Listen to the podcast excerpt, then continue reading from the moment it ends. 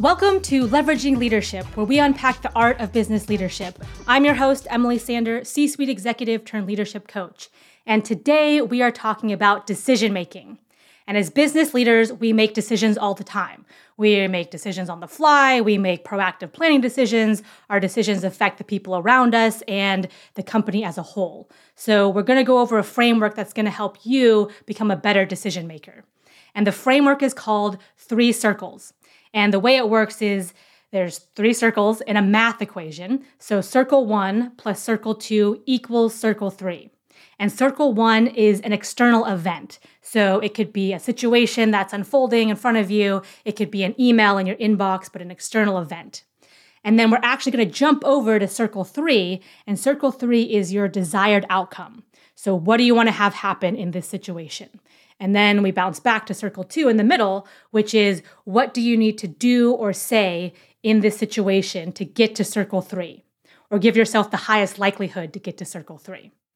So that's how it works. Let me give you an example. So, an example might be that you are leading a team meeting and everyone's gotten settled in and sitting down, and you're about to open the meeting and all of a sudden joe over here decides to have an outburst and starts you know grumbling and yelling and complaining that you know his team doesn't get any support and this one project he's pushed for a long time is getting ignored and this whole team meeting is a charade and you know nothing ever gets done about it.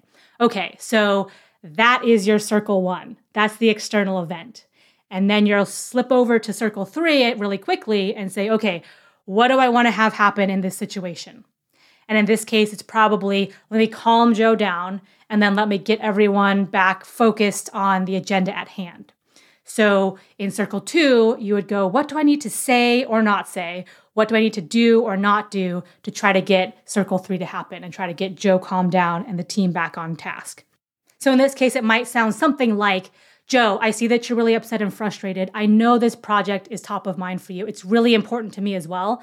I actually have it on the agenda for the back half of this meeting. Now, Joe, a lot of these folks don't have the background information and context that you or I do about this. So I wanted to get them up to speed so they know what we're talking about. So for the first part of the meeting, we're going to do an overview for everyone to get them level set. And then when we get to your project, I'd love for you to jump in and share some specific details and observations that you're hearing from your team.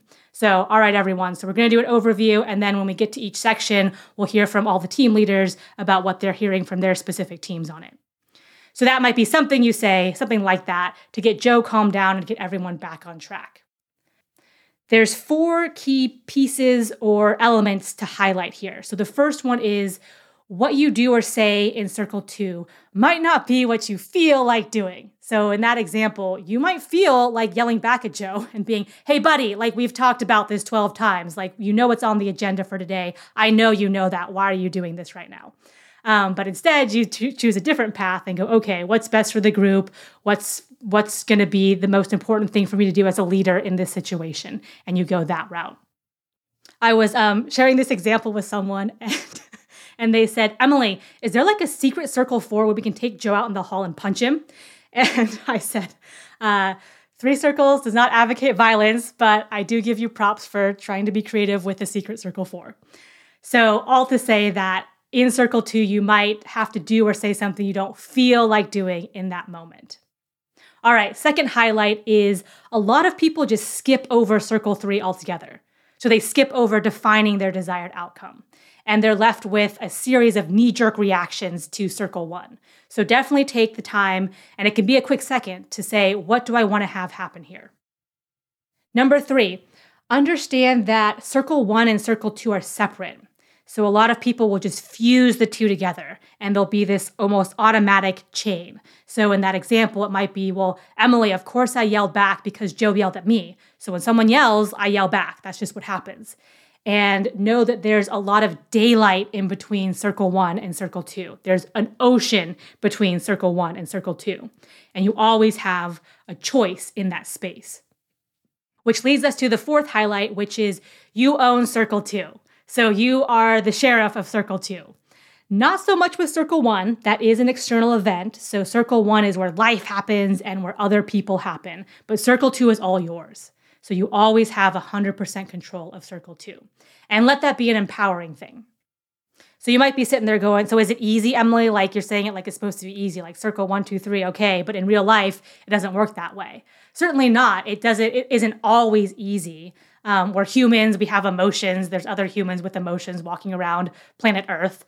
Is it worth considering this framework? Is it worth trying to keep it in mind and working to get good at?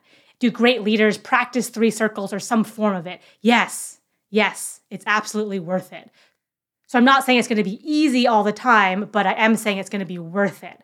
And it will get easier the more you practice it, just like anything else. The first example we had was of a spur of the moment on the fly use of three circles. So let's go over an example that's a little bit more proactive.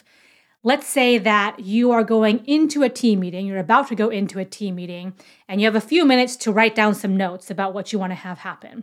Or maybe you just think through what you want to have happen and make some mental notes.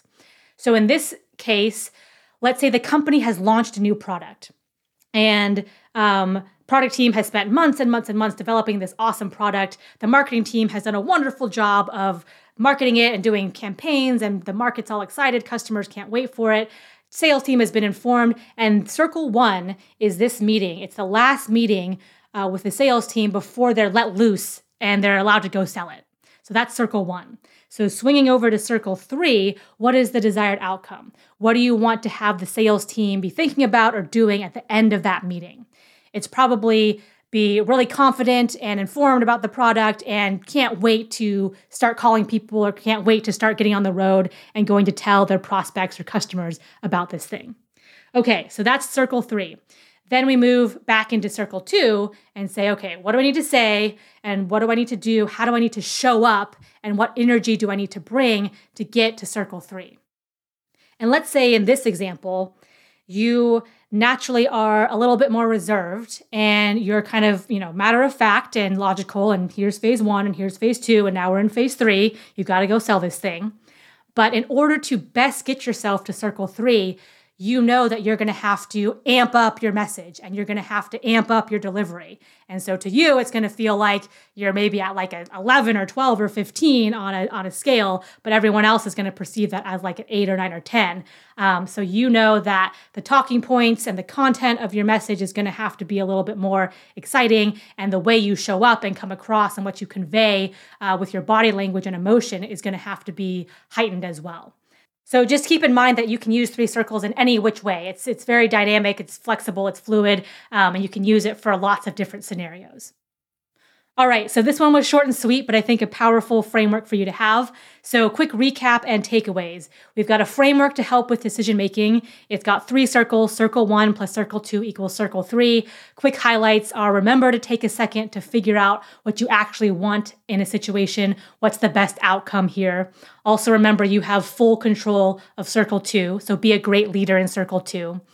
Takeaways for you two takeaways. Number one, look back at your last week and think of a situation where three circles would have been helpful and maybe you would have taken a different approach or defined a different outcome for yourself.